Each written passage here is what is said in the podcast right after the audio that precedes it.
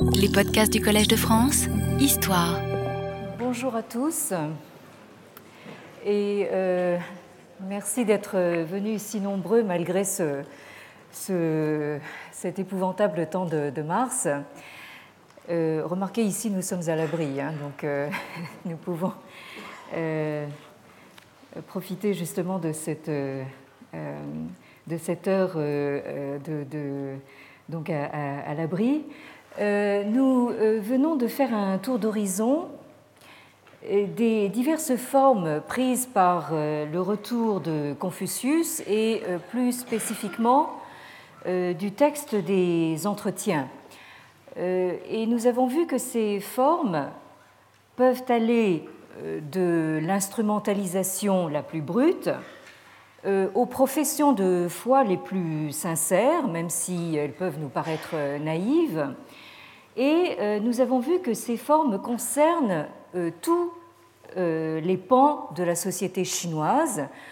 Bien sûr, ça a été un processus extrêmement lent et progressif, mais à l'heure actuelle, donc, on peut dire que l'intégralité de la société chinoise est, concernée, depuis les élites politiques jusqu'aux couches populaires, depuis euh, les classes moyennes urbanisées euh, jusqu'au milieu rural, et euh, même au-delà justement de, des limites de la société chinoise, puisque, comme nous l'avons rappelé, ce revival confucéen, et donc j'ai eu l'occasion de justifier ce- cet anglicisme, cette, cette espèce de renaissance euh, donc euh, confucéenne, a commencé euh, en dehors de Chine euh, comme un phénomène d'emblée euh, globalisé, hein, puisque nous avons vu que euh, c'est euh, à partir justement du retour d'un euh, Confucius, d'un Confucius economicus, euh, donc à partir de la périphérie de, la Chine continentale, euh, et euh, également à partir euh, des États-Unis que euh, donc ce phénomène a peu à peu euh, gagné le, euh, cœur de ce que j'ai appelé l'empire.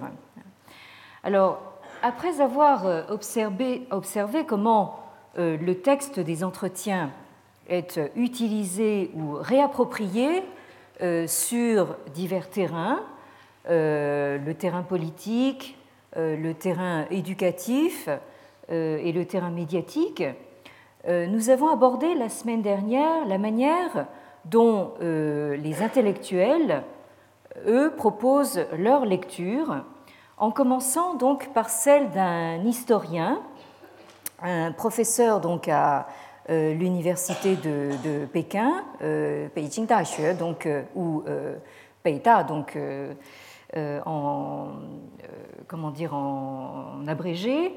Euh, ce professeur donc euh, s'appelle donc euh, Li Ling. C'est un, un professeur du département d'histoire qui, qui a une certaine notoriété en, en Chine et qui est donc l'auteur d'un livre au titre volontairement provocateur, à savoir donc Santiago, qui veut dire donc littéralement euh, chien errant, un chien qui a, qui a perdu, euh, perdu sa, sa maison. Euh, et ça a ceci de provocateur que oh, c'est censé s'appliquer à Confucius. Hein, Confucius est donc assimilé à un chien errant. Et nous avons vu que Li Ling a toutes les raisons de s'appuyer justement sur une source ancienne, hein, puisqu'elle euh, date euh, du deuxième siècle avant notre ère. Euh, il s'agit des annales historiques euh, du grand historien euh, Qian, je n'y reviens pas, euh, où euh, donc euh, euh, Confucius euh, est comparé donc à un chien errant et admet hein, que cette euh, comparaison est tout à fait, tout à fait juste. Alors, euh, bien sûr, ce, livre de Li Ling euh, a provoqué, comme nous l'avons vu, des réactions euh, plus que virulentes euh, dans les euh, milieux qu'il vise très précisément, euh, à commencer par celui de ceux qu'il appelle les fondamentalistes confucéens, dont beaucoup exercent à l'Université du Peuple à Pékin, hein, Renmin ou Renda, donc en, abrégé. nous avons vu donc que cette Université du Peuple, hein, qui, dont l'histoire remonte euh, aux années 1930, euh, c'est-à-dire euh, au, début du conflit sino-japonais. Il s'agit d'une université en fait qui a été créée donc pour la, formation idéologique des cadres du Parti communiste chinois. Hein. Et évidemment, ce n'est pas le moindre des paradoxes que c'est cette même université qui a été la première de tout le pays euh, érigé donc une statue de Confucius euh, à l'entrée du campus, hein, dont nous avons vu la, photo la dernière fois. Hein. Donc euh, ça s'est fait en 2001. Et l'année suivante, nous avons vu également que cette même université du, peuple a créé également un institut de, recherche Confucius. Donc là, nous avons en fait dans, au cœur même justement de euh, la formation euh, idéologique justement euh, des, penseurs du, du, parti, donc cette renaissance confucéenne. Et nous avons vu que beaucoup des professeurs de cette université du peuple ont pour mission de fournir une caution intellectuelle au discours officiel sur la société d'harmonie, hein, la fameuse He alors, euh, soit dit en passant, euh, nous avons vu donc la dernière fois que euh, les affrontements intellectuels en Chine passent parfois, justement, et très souvent même par des rivalités entre institutions concurrentes. Hein, là, en l'occurrence, nous avons une espèce de, de guéguerre donc, entre certains professeurs donc, de l'université de Pékin et euh, certains autres donc de l'université du, peuple. Alors euh, rassurez-vous, nous avons ça aussi chez nous, hein. ce n'est pas une spécificité chinoise. Alors, donc, contre euh, les partisans de ce mouvement qui prend de l'ampleur à l'heure actuelle et qu'on peut regrouper sous l'étiquette générale d'études nationales, hein, de Kuoxue, hein, qui prétend donc euh, remettre à l'honneur une certaine, ou du moins une certaine idée euh, de la culture traditionnelle chinoise, donc contre ces partisans qui, par exemple, érigent euh, la statue donc au propre et au figuré donc d'un Confucius qualifié de sage suprême ou de saint, hein, de, de en, chinois, et qui serait donc une sorte d'emblème unique et unifiant euh, d'un nationalisme culturel euh, exacerbé, euh, notre historien Li Ling donc, défend précisément une approche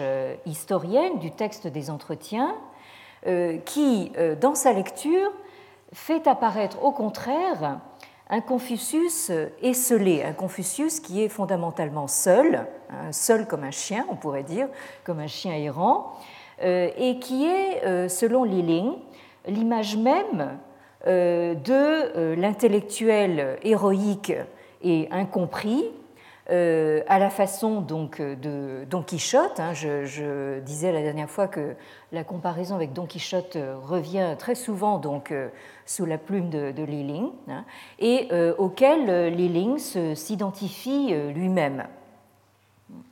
Alors, ce faisant, Liling réanime une approche euh, qui rappelle très fortement l'esprit euh, du 4 mai 1919, et là je euh, fais référence donc à ces repères chronologiques que je vous donnais donc au début de ce cours. Donc l'esprit du 4 mai dont l'iconoclasme s'est retrouvé en quelque sorte dans l'esprit de la révolution culturelle euh, des années 1960 et 70.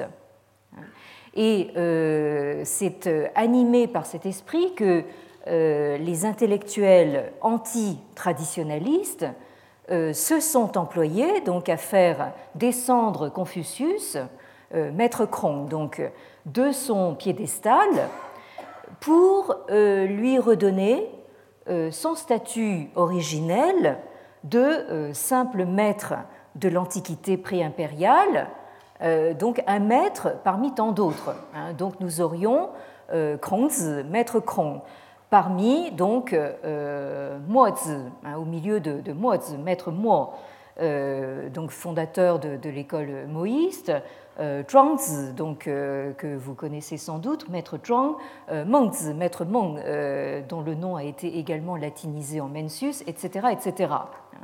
Donc, au fond, il s'agit pour cette position euh, historienne et euh, objectivante, en quelque sorte, de euh, faire descendre Confucius du piédestal sur lequel on l'a, on l'a érigé donc dans les siècles ultérieurs. Alors aujourd'hui, nous allons nous intéresser à la lecture d'un autre intellectuel contemporain qui est lui non pas historien, mais euh, philosophe. Hein, il s'agit donc euh, de Li Zehou, hein, que vous avez ici. oui, alors j'ai oublié de poser la, question habituelle. Est-ce que les personnes assises au fond voient clairement donc le. Oui Oui Bon.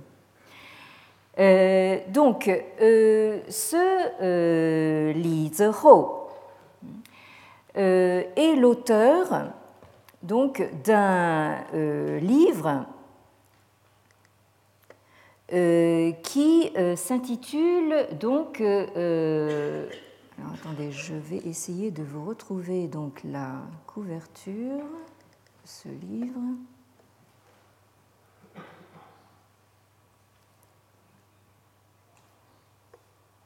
Bien, alors là, vous avez donc des choses désormais familières. Voilà. Alors, donc, euh, ici, euh, vous avez donc le. Ah oui, alors, attendez. Voilà. Euh, la couverture donc, de, ce, de ce livre de, Li Zihou, donc, qui s'intitule donc Lun Yu Jing Du.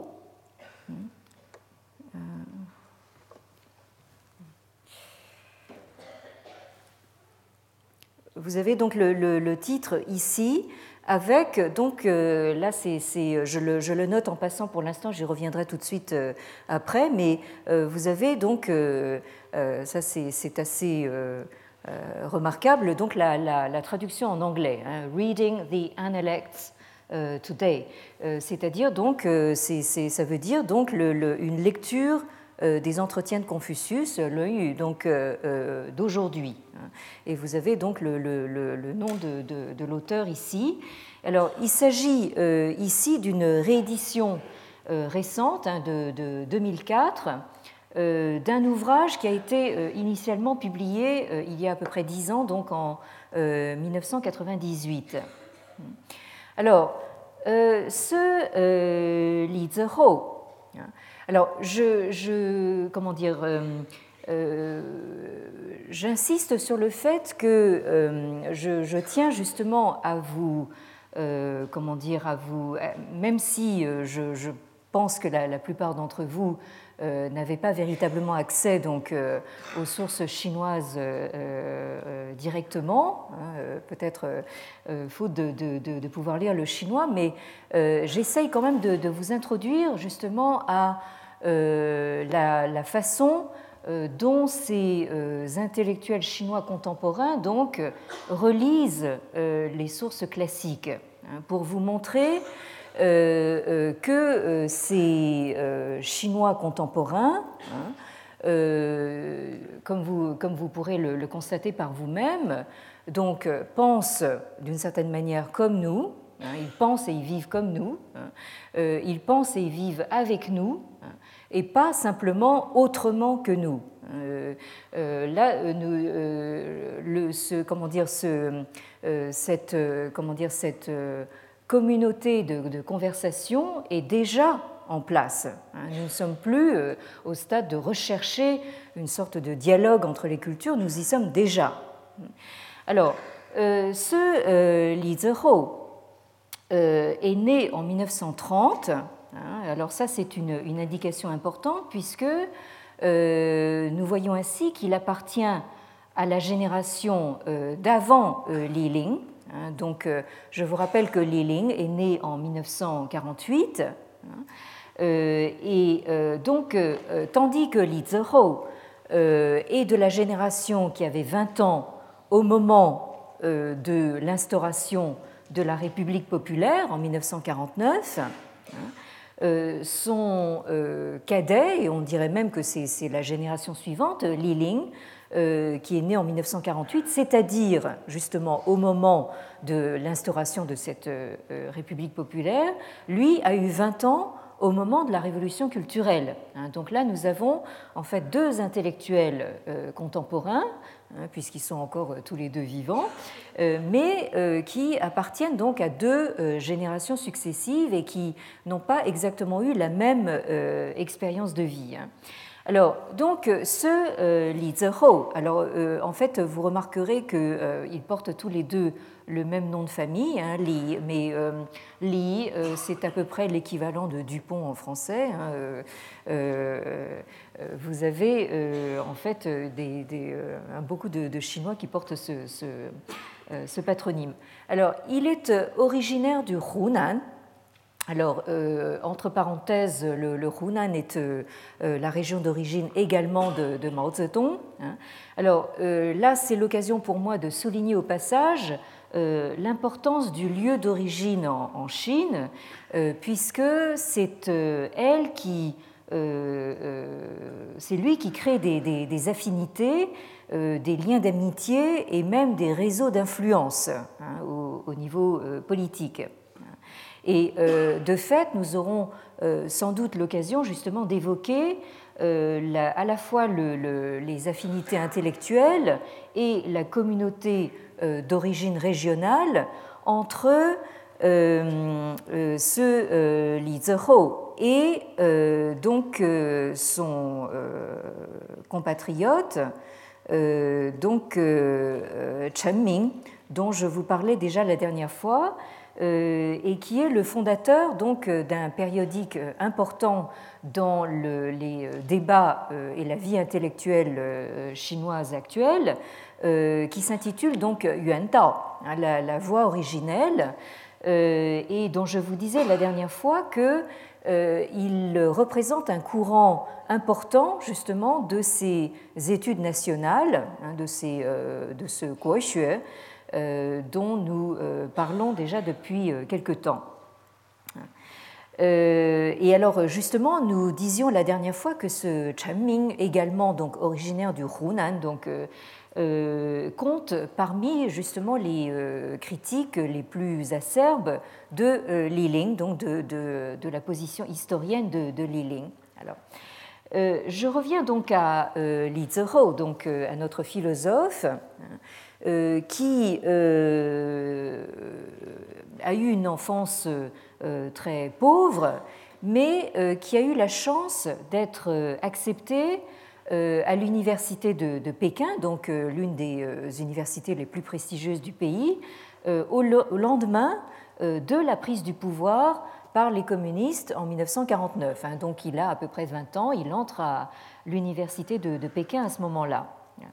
Alors, euh, dans cette université, il devient euh, spécialiste de euh, l'histoire de la pensée chinoise moderne, avec notamment des études sur deux personnages qui sont deux grands noms du mouvement réformiste de 1898. Là, nous sommes donc au, début de la modernité chinoise, à savoir donc Krang Youwei et euh, Tan Alors, euh, au moment euh, de la révolution culturelle, alors qu'il approche donc de la quarantaine, Li est envoyé, comme beaucoup de ses collègues, dans un camp de rééducation.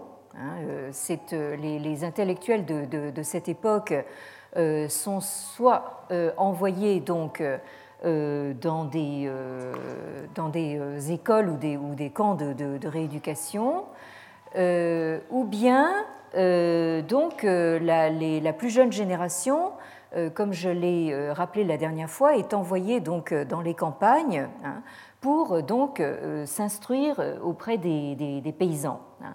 Mais alors donc au milieu de, de, enfin enfermé dans son camp, il trouve quand même le moyen euh, de continuer à lire et à travailler intellectuellement tout seul.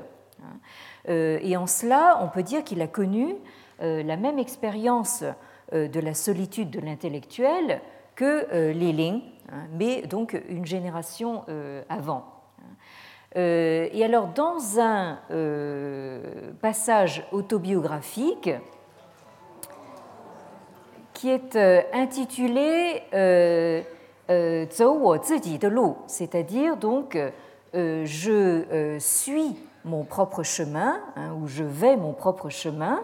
Hein, là, vous voyez que nous avons une, posture de l'intellectuel hein, qui, comment dire, est contraint et forcé finalement par la situation sociale de son époque de, faire son, son, chemin tout seul. Alors, il raconte comment, tout en étant prisonnier donc dans son camp, euh, il a réussi à ruser donc avec euh, euh, les autorités et il a pu ainsi projeter de faire pas moins qu'une traduction de la première critique de Kant en anglais. Hein, alors, euh, il, a choisi de, faire cette traduction en anglais, euh, puisque, euh, évidemment, il a escompté, justement, à juste titre, que les gardiens n'y verraient que du feu, hein, puisque, évidemment, ces, gardiens ne, lisaient pas l'anglais. Et il raconte aussi comment, pour les mêmes raisons donc, de précaution, il a caché donc euh, son, euh, son brouillon de traduction sous la couverture des œuvres choisies de, Mao Zedong. Donc, vous voyez, là, c'était la manière enfin de, ruser donc avec le, contrôle des, autorités. Hein. Et alors, donc, il a fait tant et si bien que du coup, lorsque la vie universitaire a repris après donc euh, euh, la chute de la bande des quatre, euh, la mort de, Mao donc en 1976, donc après finalement la, révolution culturelle, donc à partir de 1978, il avait donc des travaux qui étaient déjà prêts pour la publication et qui vont faire date.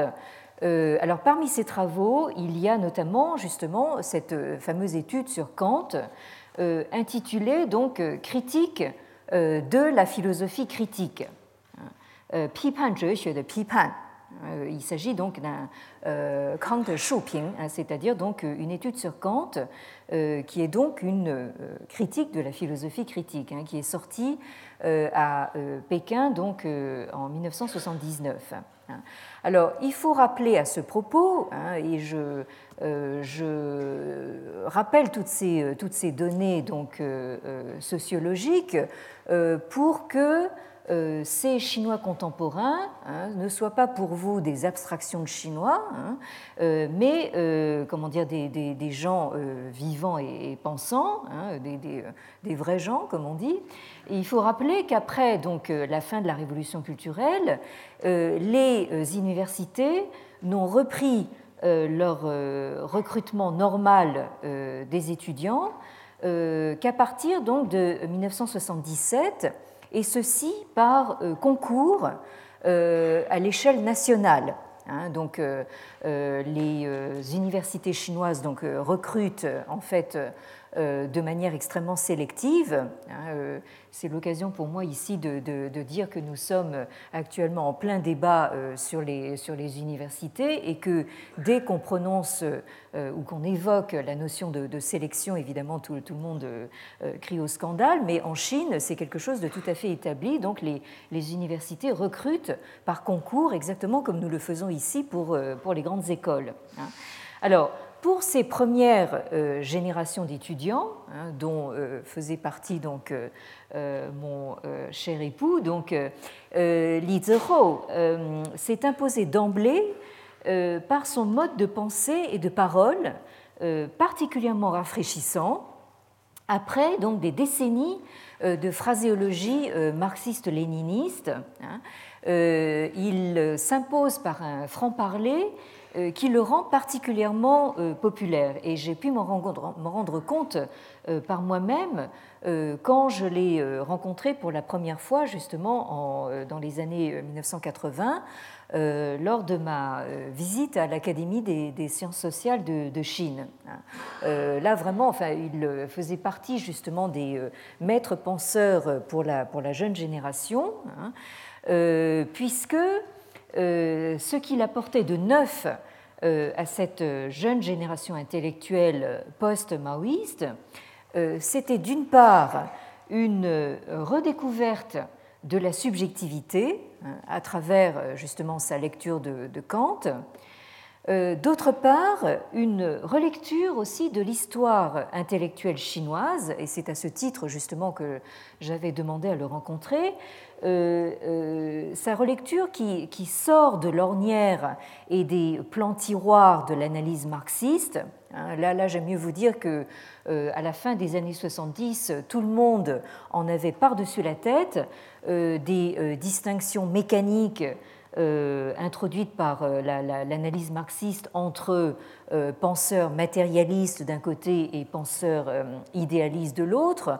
Quand vous ouvriez n'importe quel livre donc sur l'histoire intellectuelle, vous aviez d'un côté les bons penseurs matérialistes, hein, les, les hein, c'est-à-dire donc ceux, qui ne, pensent que justement par, par l'objectivité matérielle, hein, et de l'autre les mauvais penseurs idéalistes, les euh, donc euh, euh, là, vous aviez ces, ces, schémas extrêmement mécaniques et vous aviez également une périodisation extrêmement sommaire donc, de l'histoire intellectuelle chinoise qui commençait avec euh, une période esclavagiste hein, et euh, qui continuait ensuite sur une très longue période féodale hein, et qui allait donc se terminer bien sûr avec euh, l'avènement donc du, socialisme.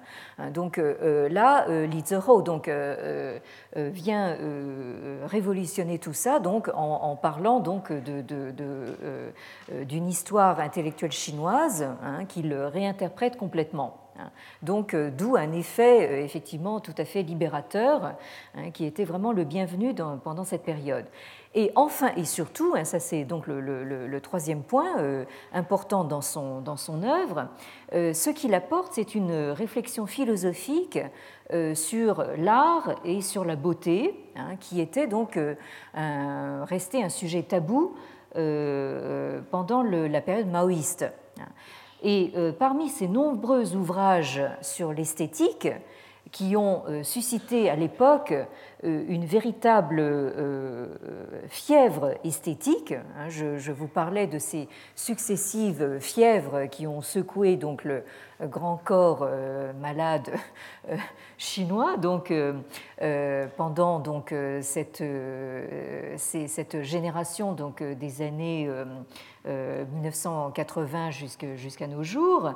Euh, donc, euh, le, plus connu donc, de, ces, de ces ouvrages reste encore celui dont vous avez le titre ici, donc Mei de Li Cheng, hein, c'est-à-dire donc qu'on pourrait traduire par comment dire parcours parcours de la beauté, hein, qui est paru en Chine donc en 1982 et qui a été immédiatement traduit euh, en anglais donc, euh, euh, et qui est paru donc aux presses universitaires d'Oxford dès l'année suivante sous le titre A Path of Beauty.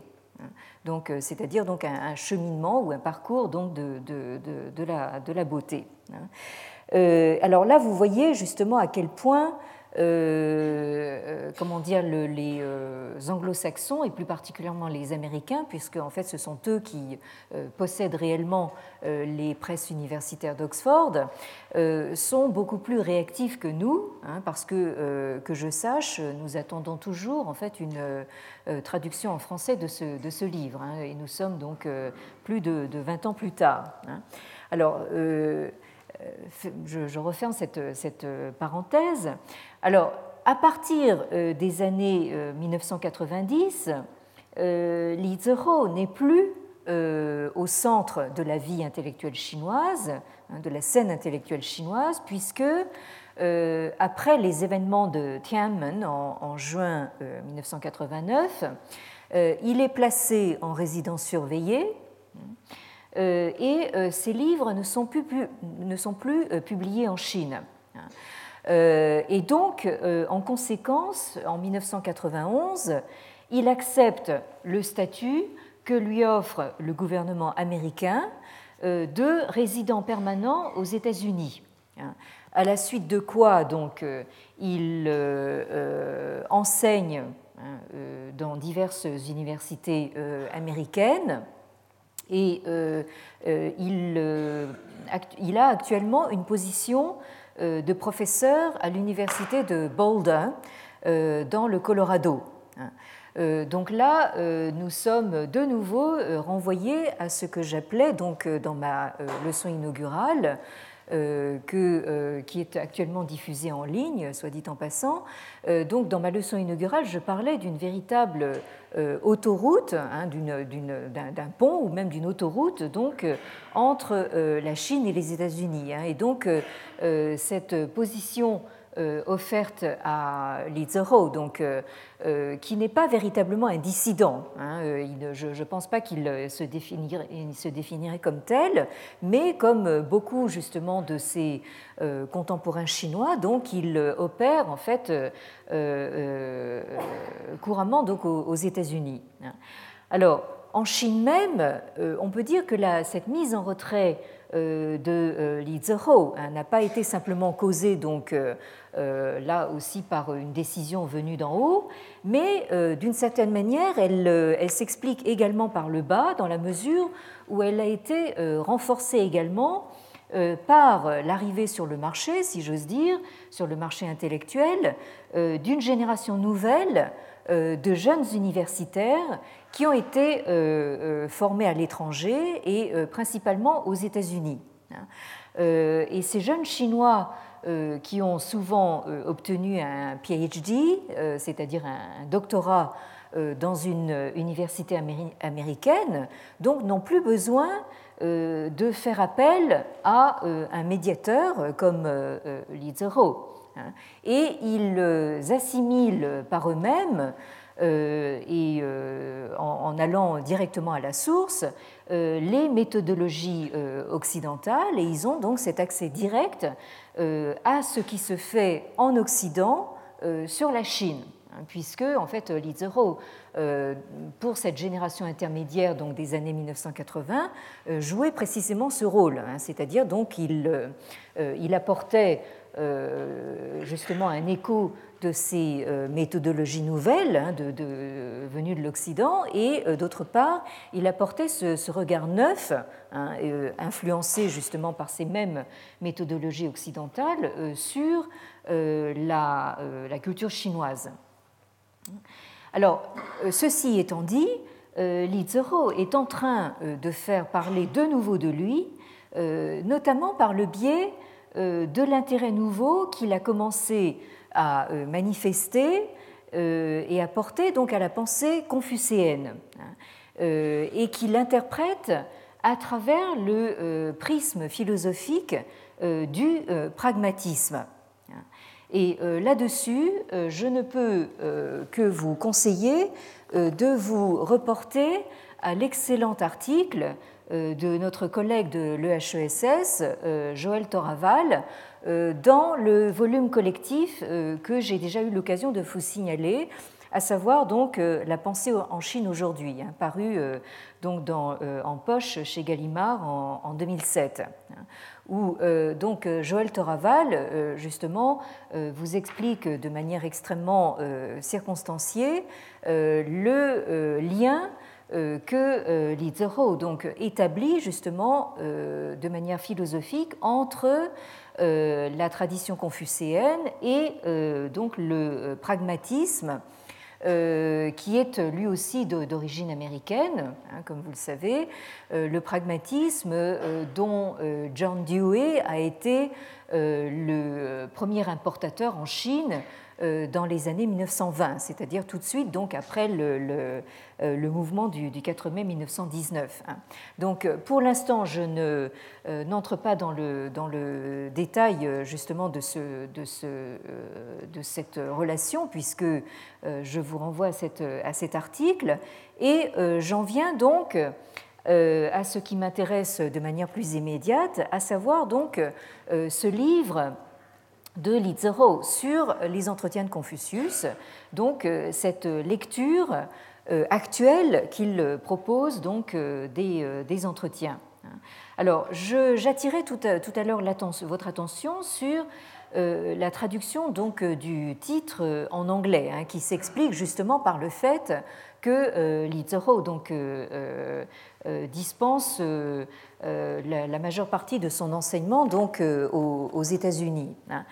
Alors, donc, à la différence de Li Ling, hein, l'historien, dont, l'ouvrage, vous vous souvenez peut-être, était sous-titré Wo Tu, Yu, hein, c'est-à-dire donc comment moi je lis les entretiens, autrement dit ma, lecture personnelle des entretiens, euh, Li lui, met l'accent non pas sur, euh, tellement sur le caractère personnel de sa lecture, mais sur son euh, actualité. Hein.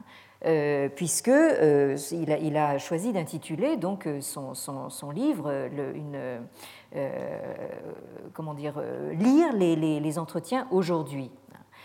Alors dans son propos préliminaire, Li dit avoir commencé à s'atteler à cette, cette lecture euh, actuelle des entretiens à l'automne-hiver 1989, autrement dit euh, immédiatement après donc euh, le massacre de, de. Et il dit y avoir travaillé enfin, de manière sporadique jusqu'à achèvement donc en 1994. Donc il a mis à peu près donc cinq ans. Alors, ce qu'il ne dit pas explicitement dans ce préliminaire, euh, c'est que euh, ces cinq années sont précisément les années où il a été placé donc en, résidence euh, surveillée et où il a ensuite accepté un exil volontaire donc aux, États-Unis. Alors, de manière tout à fait frappante pour nous, tout comme Li Ling, hein, Li Zhou dit ne pas avoir euh, d'affection particulière ni pour Confucius ni pour ses entretiens. Hein, vous vous rappelez peut-être euh, que Li Ling, avec son euh, franc-parler, hein, dit carrément que pour, lui, en fait, les, entretiens de, Confucius, enfin, il, a été obligé de les pratiquer justement pendant la révolution culturelle et notamment pendant la campagne euh, contre Limpia et contre Confucius, où euh, euh, des extraits donc des entretiens de Confucius étaient utilisés comme slogan contre, contre Limpia. Hein. donc, d'une certaine manière, enfin, le premier véritable contact de la génération de Li Ling, hein, euh, c'est euh, sous, cette forme-là. Hein. Alors évidemment, pas exactement la, façon la plus objective de, lire les, entretiens. Hein. mais en règle générale, Li Ling dit que d'une certaine manière, euh, il, euh, vous vous rappelez peut-être que la dernière fois, je, disais justement qu'il il dit qu'il a, il a été en contact pour la première fois avec le nouveau confucianisme contemporain en venant en France. Hein, et que, euh, et que c'est en, seulement en 2004 que, sous la pression de l'engouement nouveau qu'il observe en Chine pour justement ce renouveau confucéen, on l'a pratiquement contraint euh, à ouvrir un cours justement sur les entretiens euh, de Confucius à l'université de, Pékin. Hein. Autrement dit, cet intérêt de Li Ling pour, euh, les entretiens, ça, ne vient pas de lui. Hein. C'est quelque chose qu'il a été amené pratiquement par force à redécouvrir. Et ce qui est intéressant pour nous, c'est que Li Ling dit très honnêtement que euh, en étant forcé de faire un cours sur les entretiens, il a, découvert une sympathie réelle justement pour le personnage de Confucius, puisqu'il euh, s'identifie à lui justement comme une espèce de Don Quichotte, comme un espèce de, comment dire, de, héros solitaire et, et, incompris. Et de la même façon, euh, Li Zero dit euh, justement qu'il n'a pas euh, d'affection a priori particulière justement ni pour Confucius ni pour les entretiens, mais il est obligé d'admettre que c'est quand même en quelque sorte l'âme hein, de la culture chinoise. Hein. Il parle de, de Xinhun, hein, c'est, ce, texte est véritablement au cœur de la culture chinoise et, euh, euh, la euh, pensée confucéenne, le Ruxue, il parle de Ruxue, que le, texte du Luanyu représente, a pénétré donc tous les aspects de la vie institutionnelle, culturelle, euh, public, privé et toutes les couches sociales, donc euh, euh, mêlant haute culture des élites et culture populaire. Donc, autrement dit, ce qui intéresse Li de manière immédiate, c'est le fait que ce texte euh, dont il compare le rôle un petit peu à celui de la Bible hein, dans, le monde occidental. Hein. C'est un texte qui a véritablement touché euh, l'intégralité de la société chinoise. Hein. Pour lui, donc, euh, ce Rouge, cette pensée confucéenne, d'emblée n'est pas simplement une espèce de, doctrine ou de philosophie abstraite. C'est un, texte vivant, hein, qui, euh, euh, qui, a véritablement pénétré toute la société. Et alors donc, dans ce même préliminaire de son livre, donc, Zero raconte qu'un jour, il se trouve à Taïwan. Donc là, nous, avons effectivement quelqu'un qui, se, qui se situe dans une, sorte d'exil volontaire, donc en, dehors de, Chine populaire. Donc il raconte comment euh, il se trouve dans un, dans un taxi donc à, à Taïwan. Hein, et euh, il remarque que euh, le, chauffeur a accroché dans sa, dans sa voiture donc une, une icône bouddhique. Hein. Bon, alors il commence à, discuter donc avec le, chauffeur et le chauffeur lui commence à lui montrer justement toute la littérature bouddhique qu'il a dans son, dans son taxi, hein, comme quoi on, fait des, des rencontres intéressantes très souvent dans les taxis. et donc ce, ce, chauffeur donc lui, lui euh, lui montre justement tous ces, euh, comment dire, toute sa, littérature euh, bouddhique. Et Zero nous dit qu'il est frappé donc par le contenu en réalité extrêmement confucéen hein, de ce qu'il voit dans cette littérature bouddhique, hein, qui exalte elle aussi donc la, piété, la piété filiale, le l'entente familiale, les relations de bon voisinage, les valeurs de, loyauté, de sincérité, euh, de l'éducation morale, etc. etc. Hein. Donc euh, euh, c'est pour lui l'occasion Hein. Alors évidemment, cette littérature bouddhique, hein, bien sûr, est une littérature édifiante. Hein. Cette littérature bouddhique pour le peuple, c'est une littérature extrêmement édifiante et c'est relativement peu étonnant qu'en contexte chinois, justement, elle, évoque des, notions tout à fait, tout confucéennes. Alors c'est l'occasion pour Li Zhou, donc le philosophe, de constater que euh, si la Chine n'a pas connu de véritable guerre de religion, hein, euh, c'est que euh, l'enseignement confucéen, justement ce fameux Zhu hein, est aussi en partie un enseignement religieux. Hein. il parle de Zhu Jiao. et donc, Li nous, nous parle d'une pensée qui est euh, euh, à la fois donc euh, d'ordre religieux et d'ordre philosophique. Hein, il nous dit que c'est une, une, pensée qui est pan pan c'est-à-dire donc moitié religieuse, moitié philosophique. Hein. Et c'est ainsi que justement Li Zhou explique la capacité intégrative hein, de cette forme de pensée, puisque en fait la réflexion confucéenne concerne à la fois donc le monde humain. Hein, Confucius insiste beaucoup justement sur le fait que sa priorité, hein, c'est de, s'occuper justement de, du monde humain, c'est-à-dire des relations euh, entre êtres humains et euh, euh, de l'art de ce que nous appelons maintenant, enfin de ce dont nos politiques se, gargarisent, hein, ce que nous appelons maintenant le vivre ensemble. Hein. Mais en même temps, c'est une réflexion qui porte également sur les, comment dire, les préoccupations ultimes Hein, euh, à savoir donc euh, le, comment dire, le sens de la vie hein, et le sens du, euh, destin humain. Hein. Et c'est cela qui, selon Lizero, a permis donc à la pensée confucéenne d'absorber donc la meilleure part des autres religions, donc que ce soit donc le, taoïsme ou le bouddhisme, plutôt que de créer avec elles donc des antagonismes. Euh, mais euh, donc, comme c'est aussi euh, en partie une philosophie, hein, la, spécificité justement de cette philosophie, c'est que ce n'est pas une philosophie conceptuelle du qu'est-ce que, hein, et là donc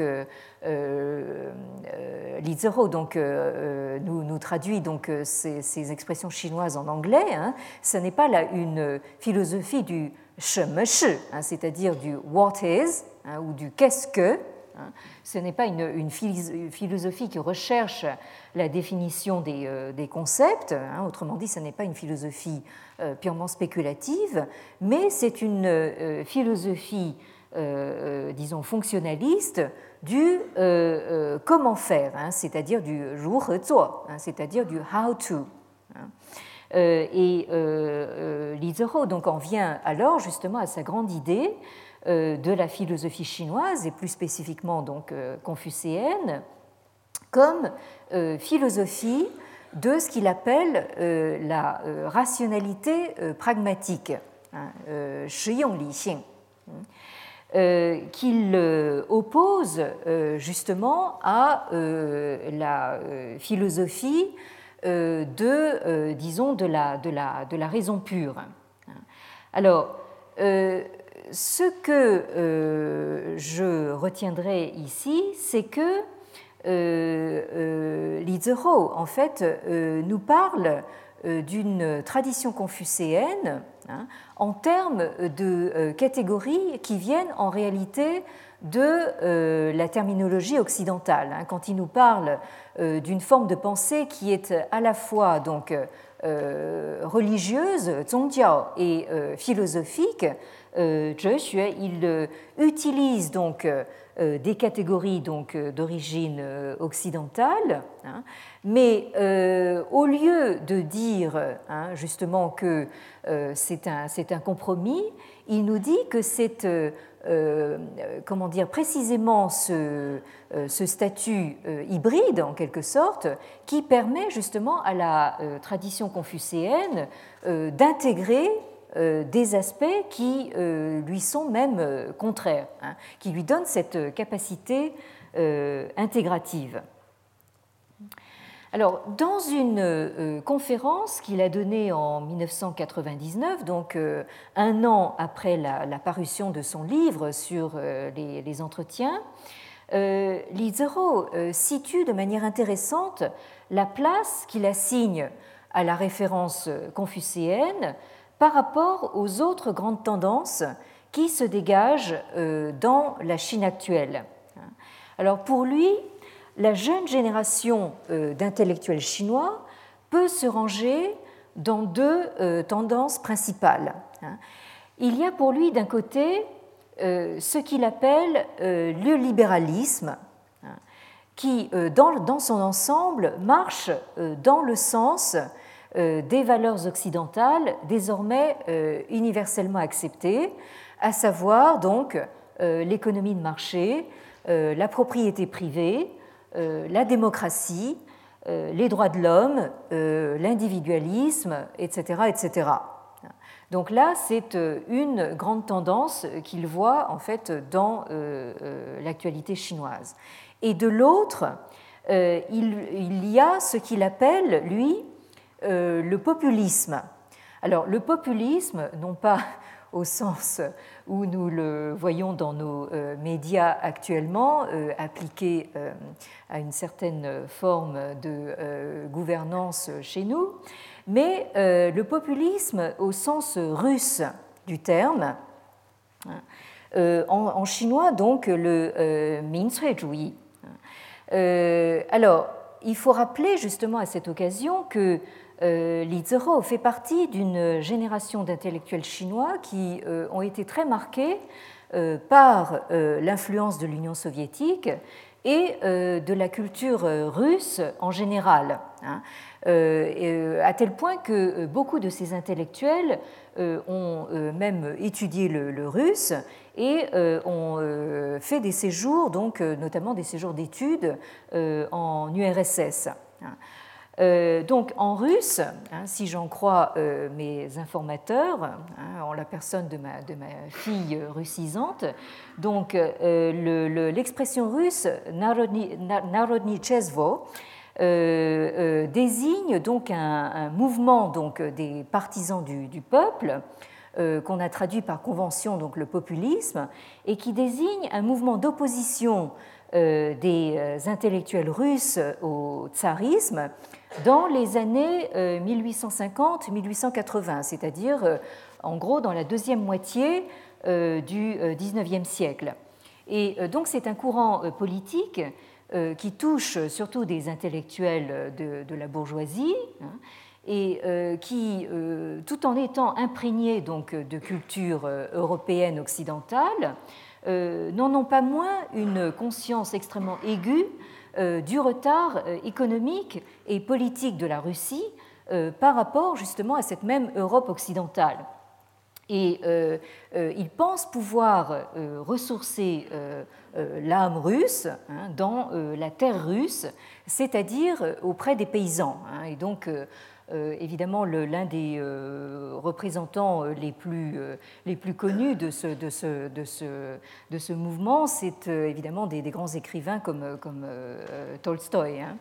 Alors, vous voyez un petit peu comment justement cette, ce populisme russe peut trouver des échos euh, dans euh, l'intelligentsia chinoise, hein, avec justement cette problématique de savoir si euh, on va trouver un, ressourcement auprès de la classe paysanne ou bien auprès de la classe ouvrière des villes. Hein. Ça, c'est toute la problématique révolutionnaire hein, qui continue justement à marquer des intellectuels comme Li Alors, euh, euh, ce que donc euh, Lizero lui appelle le populisme et qu'il oppose donc au, libéralisme, c'est une tendance qui comprend en particulier une composante maoïste et qui s'oppose justement à tout ce que représente le libéralisme, hein, qui, qui, est contre la globalisation, hein, contre le capitalisme et ses multinationales, et euh, pour euh, la défense des euh, traditions nationales. Alors là, j'attire votre attention justement sur le fait que quelqu'un comme Li Zihou, hein, tout comme Li Ling, mais d'une manière différente, hein, ne renie pas du tout Hein, malgré justement euh, tout ce qu'il a pu souffrir, euh, il ne renie pas du tout euh, l'héritage maoïste, hein, puisqu'il considère que cet héritage fait désormais partie intégrante hein, de, comment dire, de l'expérience vécue et de l'expérience notamment des intellectuels chinois contemporains. Alors, comme le fait remarquer Li Zihou, ces deux tendances, bien qu'elles soient en opposition, sont toutes les deux euh, issues euh, de traditions occidentales. Et euh, même si, même s'il admet que le mouvement vers une modernisation matérielle à l'occidental est universellement nécessaire et de fait universellement accepté, il existe également une culture spirituelle hein, proprement chinoise qui, selon Li, comporte des caractéristiques proprement confucéennes. Et comme l'explique très bien Joël Toraval, donc dans l'article que j'ai mentionné tout à l'heure, Li Zihou oppose à euh, la rationalité euh, spéculative d'origine européenne cette fameuse euh, rationalité pragmatique confucéenne, ce, Shiyong Li qui se caractérise selon lui par une culture de l'optimisme ou une culture du contentement, on pourrait dire, hein, le, le Wenhua ici, euh, euh, qui l'oppose peut-être de manière un peu sommaire à la culture judéo-chrétienne de la culpabilité. Hein, cette euh, culture du contentement, c'est justement le, le, fait de ne, être en dehors justement de cette, de cette euh, de cette culture du, euh, péché originel hein, et euh, de toute la problématique de la grâce divine, hein, et qui est ancrée justement dans une, dans une émotionnalité comment dire, esthétique.